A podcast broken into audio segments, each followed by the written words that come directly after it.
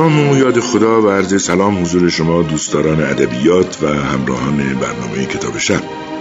امشب هم مطابق معمول جمعه شبها می‌پردازیم به کتاب شبی که این هفته تقدیمتون کردیم. مجموعه از داستانهای شرود آندرسون با ترجمه های مختلف و تنظیم رادیویی آقای مجتبا گلستانی که امشب در خدمت ایشونیم و با ایشون در این زمینه گفتگو می‌کنیم. با ما همراه باشید.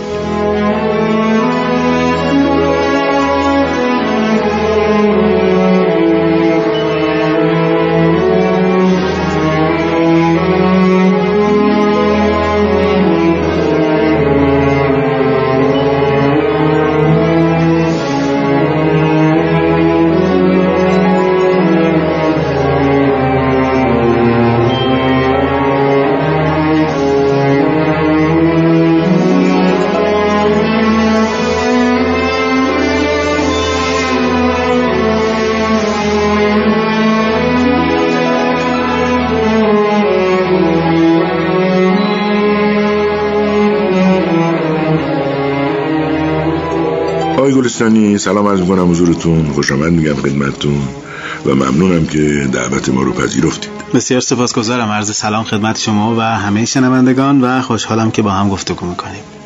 بذارید مثل همیشه اولین سال درباره خود نویسنده باشه شروود آندرسون.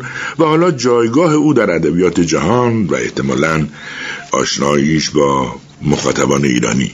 خب شروود اندرسون در 1876 به دنیا آمده 1941 هم درگذشته و گفته میشه که در یک خانواده فقیر هم در اوهایوی آمریکا متولد شده و همین فقر موجب شده تحصیلات عالیه مرتب و منظمی هم نداشته باشه و گویا در حدود مثلا 1913 1914 بوده اولین بار که به داستان نویسی علاقمند شده و به سمت ادبیات اومده و عامل این که او نتونسته تحصیلاتی هم داشته باشه در زندگی باز همون مقوله فقر بود که اشاره کردم. از این جهت روش تاکید می‌ذارم که توی داستانهاش فقر پیدا کردن کار بسیار برجسته است و تحولات اجتماعی که در زندگی دنیای آمریکایی زبان نیمه اول قرن بیستم وجود داشته خیلی برجسته است. درباره او و تاثیرش روی اون نسل جوان نویسنده هایی که هم دوره او بودن اشاره همین بس که بسیار از نوشته های همینگوی تحت تاثیر القاعات و اصرارهای شخصی شروود آندرسون نوشته شده و به حق همینگوی کسی است که به نوعی می‌تونه بگیم که پرورده شروون آندرسون محسوب میشه و کسان دیگری هم بودن از جمله ویلیام فاکنر که سبک نوشتارشون خیلی تحت تاثیر اون مدرنیسمی بود که اولین بار شروود آندرسون وارد ادبیات انگلیسی زبان کرد. بله. جالبه که با وجود به جایگاه خودش در ادبیات و تاثیر خودش مثلا همینگوی از او درخشانتر شده از او نمایانتر شده حداقل. بگه معنا همینطور هست به خاطر اینکه از شروود آندرسون به عنوان واسطه یه تحول ادبی در دنیای انگلیسی زبان و ادبیات آمریکایی یاد می‌کنن. یعنی کسی که واسطه ظهور و رسیدن به مدرنیسم ادبی در آمریکای معاصر هست. آقای گلستانی شخصیت پردازی و ویژگی های شخصیت های داستان های اندرسون چطوره و به نظرتون همخونی داره با سایر ابعاد کارش. خب برجسته ترین کار و برجسته ترین نقطه داستان های شروود اندرسون شخصیت پردازیه. اول این اشاره بکنم که در داستانهاش خیلی دیالوگ وجود نداره. عمدتا داستان ها مونولوگ هستن.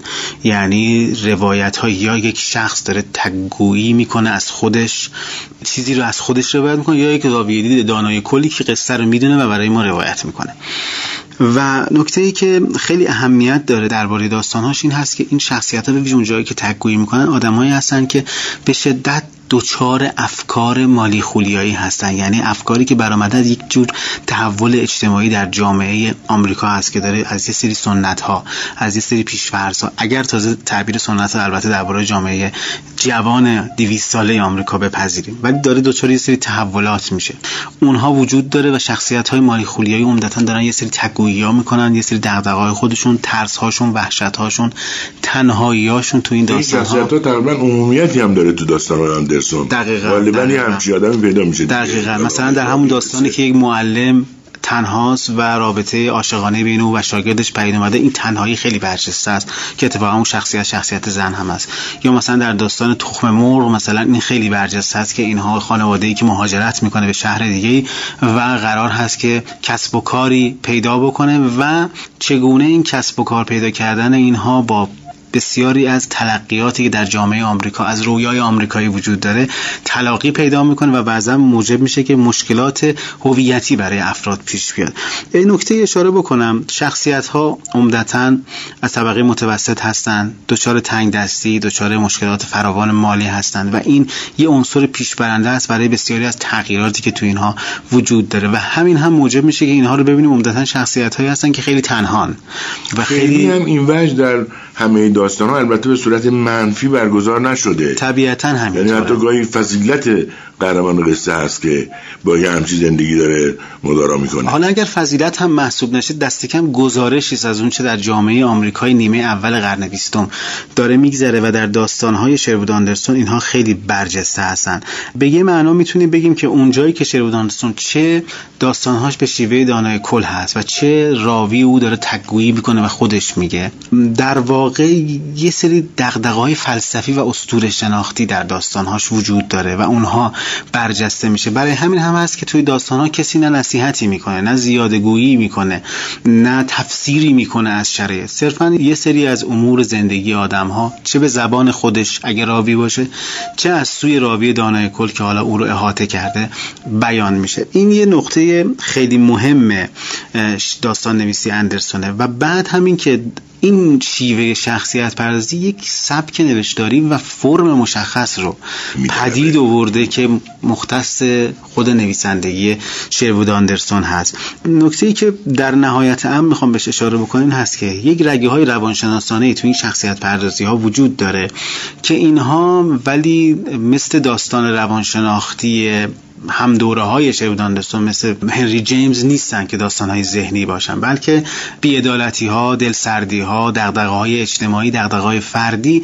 در دل یک روایت عینی و بیرونی در کشاکش فضای اجتماعی و روابط دو آدم حتی روابط میان چندین گروه اجتماعی بازنمود شده. با آقای مجتبا گلستانی درباره داستانهای شیرود آندرسون گفتگو می‌کنیم که خواهش می‌کنم ما رو همراهی کنید.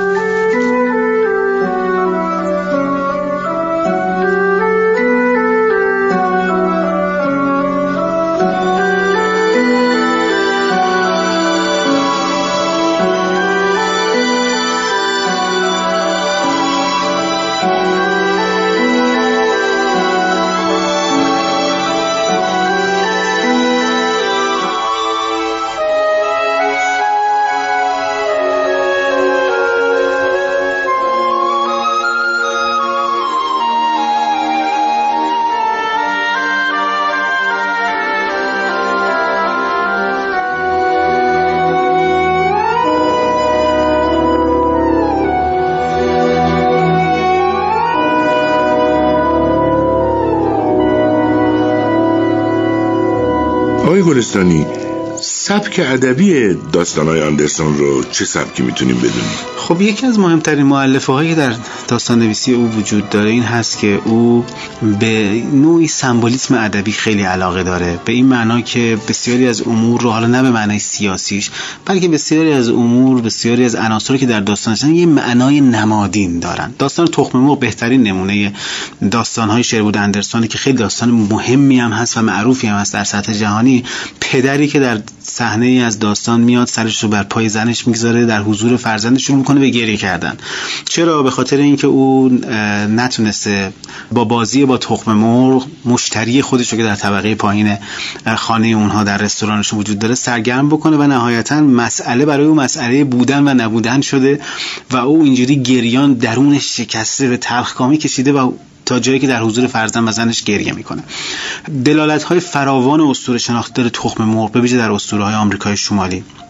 با خود مقوله خلقت با مقوله های کیهان شناختی و جهان شناسی خیلی ربط داره تخم مرغ این که ما در زبان روزمرهمون به کار می‌بریم که اول مرغ بود یا تخم مرغ برای اینکه جهان رو و ابداع جهان رو در واقع بحث بکنیم و گاهی وقتا این دیگه بحث تنظامیزی هم میشه در بله. زندگی روزمره ما اما در جهان اساطیر خیلی مهمه و تخم مرغ نمادی است از خلقت شکافته شدن به دنیا آمدن و دلالت های اساطیری که تو همون داستان شیرودندستان حتی لحظاتی با زبان تنز اونها رو به کار گرفته و استفاده کرده.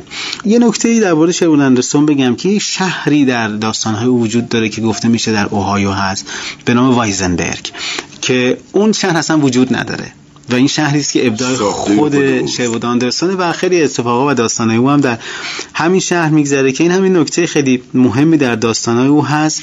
برای اینکه بتونه روابط جامعه که صنعتی شده شهرهای کوچیک تغییراتی که توشون پدید اومده روابط اجتماعی که وجود داره صاحبان سرمایه درگیریشون با زیر دستانشون اینها رو به نوعی در داستانهای خودش بازنمون کنه. این هم یکی از معلفه هایی هست که در داستانهای شیرود اندرسون هست و در واقع توی اون شهر کوچیک اون روابط پیچیده رو و اون تحولات رو بازگو می‌کنه بازنمود می‌کنه. به نوی میشه گفت که قصه های شهرود به نوعی گزارشی از اوضاع اجتماعی روزگار خودشه.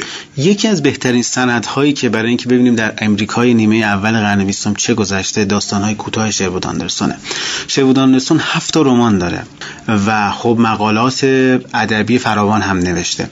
اما مهمترین چیزی که از او باقی مونده و منتقدا بهش توجه کردن داستانهای کوتاشه به خاطر ساختاری که داستانهای کوتاش داره به خاطر توجهی که به اون تعریف کلاسیک برشی از زمان وجود داره که اون برش اگرچه یه مقدار وسیعه اما یه نکته محوری در میان همه این اون قسمت هم قرار دادن دونه دونه اینا میشه مثلا یک نقشه جامعی از اوضاع اجتماعی بله از امریکا به آمریکا، اوهایو و زمانه که شبودندستان توش زندگی می‌کرده. با آقای مشتبه گلستانی درباره داستانهای شروود آندرسون گفتگو می‌کنیم.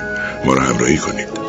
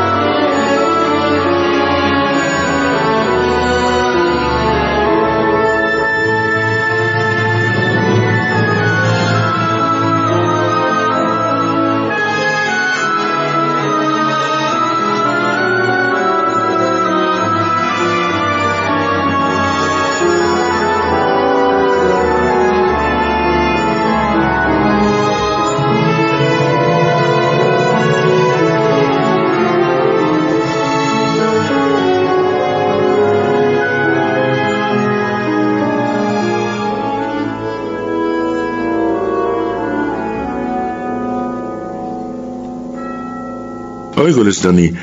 آندرسون رو به عنوان آغازگر ادبیات مدرن انگلیسی زبان به ویژه آمریکا می‌شناسند. حالا یه صحبتی هم کرد ضمن گفتگوتون. علت العللش چیه؟ چرا؟ اولین و مهمترین نکته اشاره هم کردیم. حالا شاید به نوعی این حرف جنبندی حرفمون بشه. اولین نکته این هست که توجهی که شروود آندرسون نه به شخصیت پردازی به بحرانهای روحی و فکری شخصیت هاش داره. و این بحرانهای روحی و فکری شخصیت ها ما رو می‌بره به سمت مقوله‌ای که در حالا چه فلسفه مدرن و چه ادبیات مدرن تحت عنوان فردیت. تقلای رسیدن به فردیت یا مواجهه با مشکلاتی که فردیت در جامعه برای فرد پدید میاره نامگذاری میشه. تو داستانهای شروود اندرسون این مقوله خیلی بزرگ و برجسته است. برای همین هم اشاره کردم که شخصیت ها خیلی مالی خولیایی خیلی وحشت زدن از تنهایی میترسن. گاهی وقتا ناگهان از خونه می‌زنن بیرون برای اینکه آروم بگیرن توی فضای خیابان.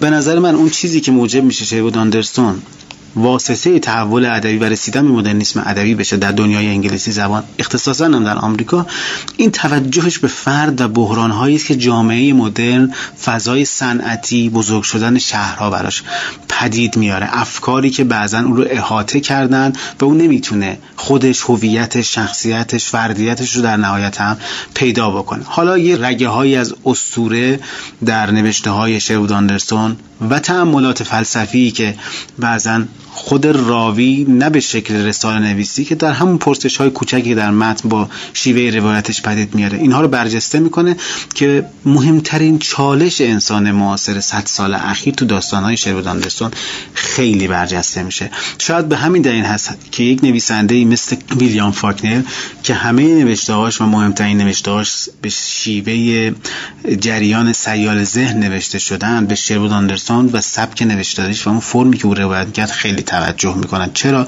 به خاطر اینکه در شیوه سیال ذهن خود مقوله فرد تنهاییاش شکستهاش پیروزیهاش و فردیتش خیلی برجسته میشه. از اون طرف هم حالا بخوایم به همینگوی اشاره بکنیم. مهمترین مقوله در داستانهای همینگوی دستی کم مهمترین هاشون از جمله پیرمرد دریا انتخاب ادامه دادن راه تا انتها رفتن و حتی شکست رو پذیرا شدنه. خب این نگاه قهرمانانه ای که حالا همینگوی انتخاب در داستانهای همینگوی که نگاه قهرمانانه ای به انسان باشه که باید تا انتها بره اصلا شکست در قاموس بشر انگار وجود نداره این پرسش اصلیش تو داستانهای شیوود آندرستون هست که باید چه کار کرد؟ چه انتخابی باید بکنیم در جهانی که توش افتادیم؟ برای همین هم هست که برخی بعدها داستانهای شیوود آندرستون خیلی اگزیستانسیالیستی مبتنی بر روایتی از وجود فردی تفسیر کردند و اهمیت می‌دادند که در زندگی مدرن داستانهای شون آندرسون چه جایگاهی می‌تونن داشته باشن. اگه تجربه شخصی خودم رو به من آخرین جمله بگم برای من یکی از لذت بخشترین تجربه های داستان خواندن در زندگی خواندن داستان های شیوود آندرسون بود. اگرچه ما هنوز کتاب منسجمی از نوشته های اون نداریم. تک و تو در جاهای مختلف داستان های او در کتاب های مختلف نقل شده. می‌دونم که چند تا ناشر دارن کارهای منسجمتری مجموع داستانهایی از اون منتشر می‌کنن. اما با این همه جهانی بود که به ما در داستانهای صادق هدایت بهرام صادقی جعفر مدرس صادقی در رمان‌های بزرگ اینها خوندیم. در بوفکور در گافخونی در ملکوت همه اینها به نوعی دیده شده. اگر نه اون چنان درونی اما به همون جهان در داستان های شرود اندرسون هست که حالا خصیصه مدرن این نوشته ها هم همین مواجهه با بحران های فردی که تو این داستان ها وجود داشت. بسیار متشکرم آقای گلستانی. همینطور از شما شنوندگان عزیز که ما را همراهی کردید. تا هفته آینده و کتاب شبی تازه همه شما عزیزان رو به خدای بزرگ می سپاریم خدا نگهدار.